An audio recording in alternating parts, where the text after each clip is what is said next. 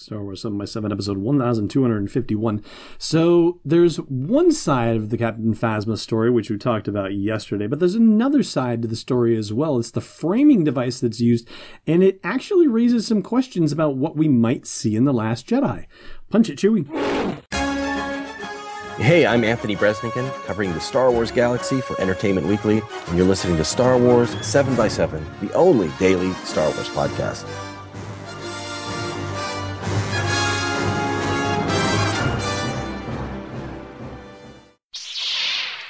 Hey, Rebel Rouser. Welcome to Star Wars 7 by 7 I'm your host, Allen Voivod.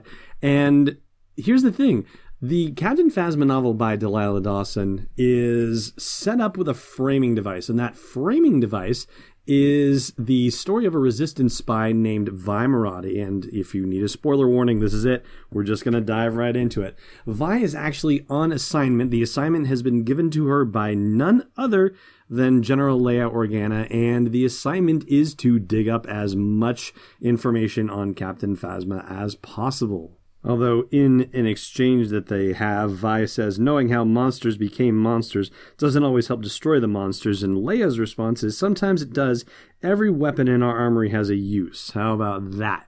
We got a tough minded Leia here, and again, it's hard to pinpoint the exact time frame of this novel, but but it definitely happens in between Bloodline and The Force Awakens, so within a six year period, and seems to be leaning closer to Bloodline than it does to The Force Awakens. So we don't know for sure.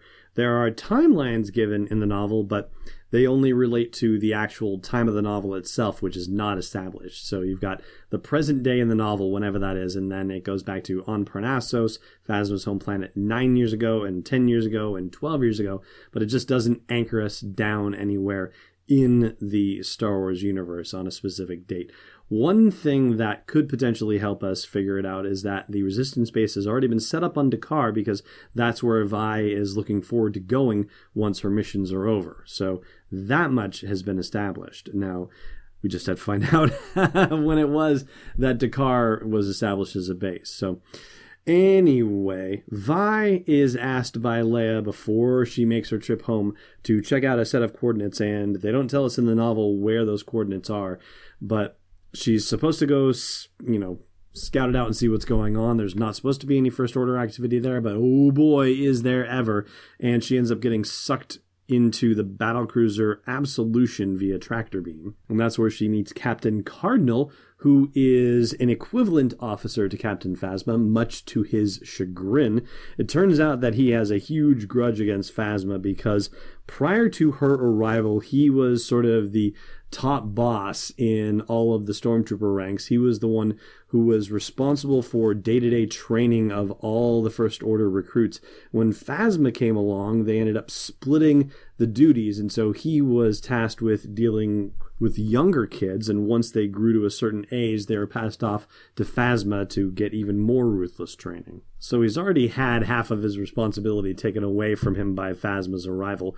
But to make matters worse, to add insult to injury, it seems that Brendol Hux basically traded Cardinal for Phasma, and now Phasma is the apple of Brendol Hux's eye. At least that was the case before Brendol Hux met his untimely death. But it wasn't always that way. In fact, Cardinal was one of the kids on Jakku that Brendol Hux took with him off into the unknown regions at the end of Aftermath Empire's End in 5 ABY after the Battle of Jakku. Ultimately, Cardinal developed a close bond with Brendol Hux, or at least so it seemed. It seemed that he was certainly Brendol Hux's you know, most favored officer and yeah, that kind of went by the wayside when Phasma and Brendol Hux returned from Parnassos in that would be 10 years prior to the events of the novel, or prior to the present day events of the novel, I should say.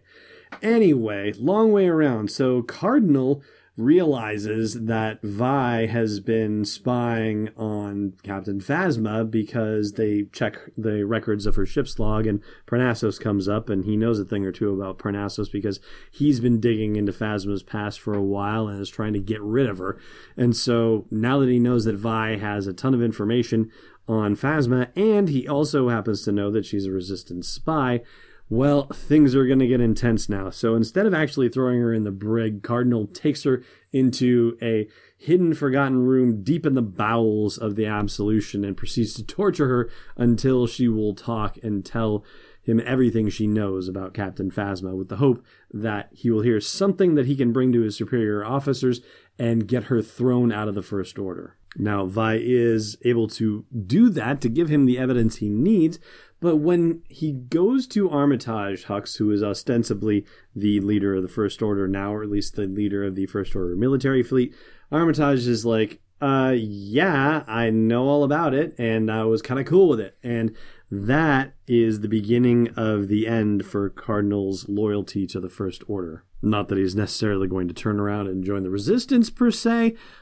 but it certainly has soured him on the First Order and on the people who are running it. It's making him think that it is not the pure organization that he once thought it was and that it once was under the fine command of Brendol Hux.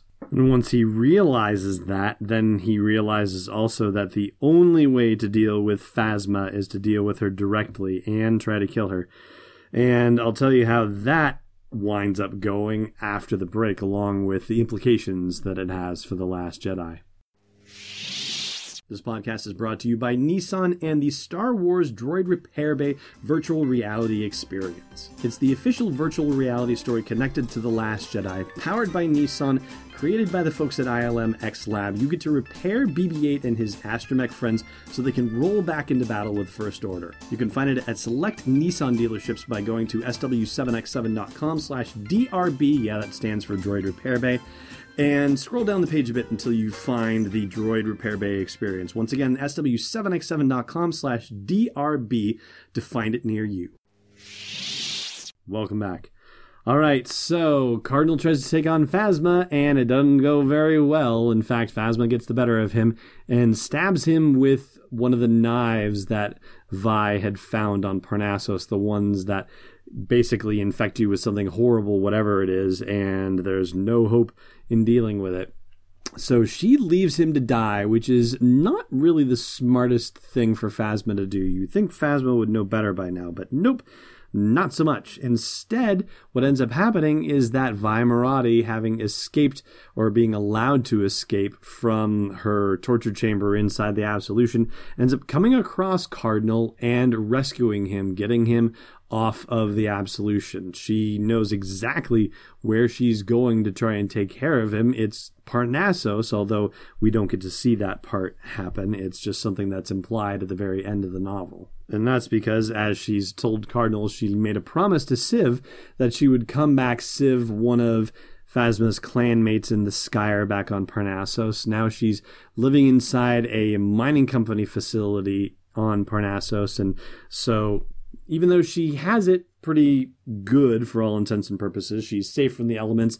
She has access to an automated medical bay with droids and whatnot that can take care of her and her kid. So, you know, it's about as good as you could get on an abandoned and messed up world. But she was promised by Vi that she would, you know, the Vi would come back and pick her up. But also, this opens the door to the possibility that with Vi bringing Cardinal to this station where they have great medical stuff that was able to fix Brendol Hux's ailments while he was on Parnassos, the implication is clearly that she's going to get Cardinal there in time to get him treated for the horrible knife wound that Captain Phasma laid on him. Now, as for what part this may play in The Last Jedi, well, let's remember and recall that it is not unusual for characters in novels to make the jump to the big screen. In fact, it happened with The Force Awakens, with the character of Snap Wexley, who first appeared in Star Wars Aftermath three months and change before the actual movie came out. So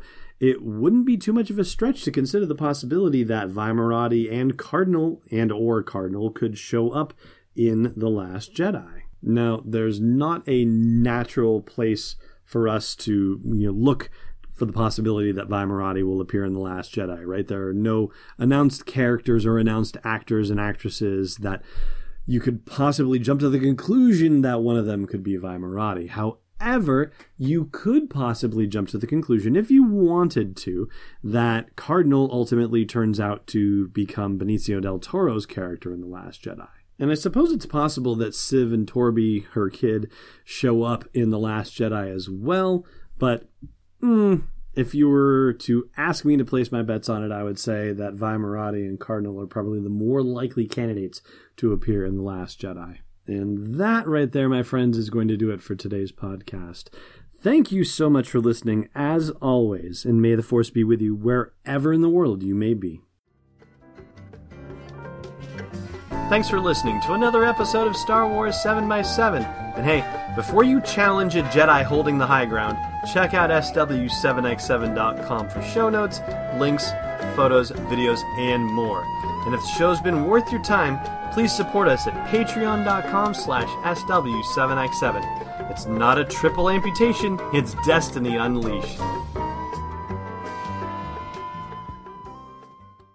Podcast is not endorsed or sponsored yet by Lucasfilm Limited, Disney, or 20th Century Fox. and is intended for entertainment and information purposes only. Star Wars, the Star Wars logo, all names and pictures of Star Wars characters, vehicles, and any other Star Wars related items are registered trademarks and or copyrights of Lucasfilm Limited or their respective trademark and copyright holders. May the force be with them. All original content is copyright 2017 Star Wars 7 by 7 We hope you love it.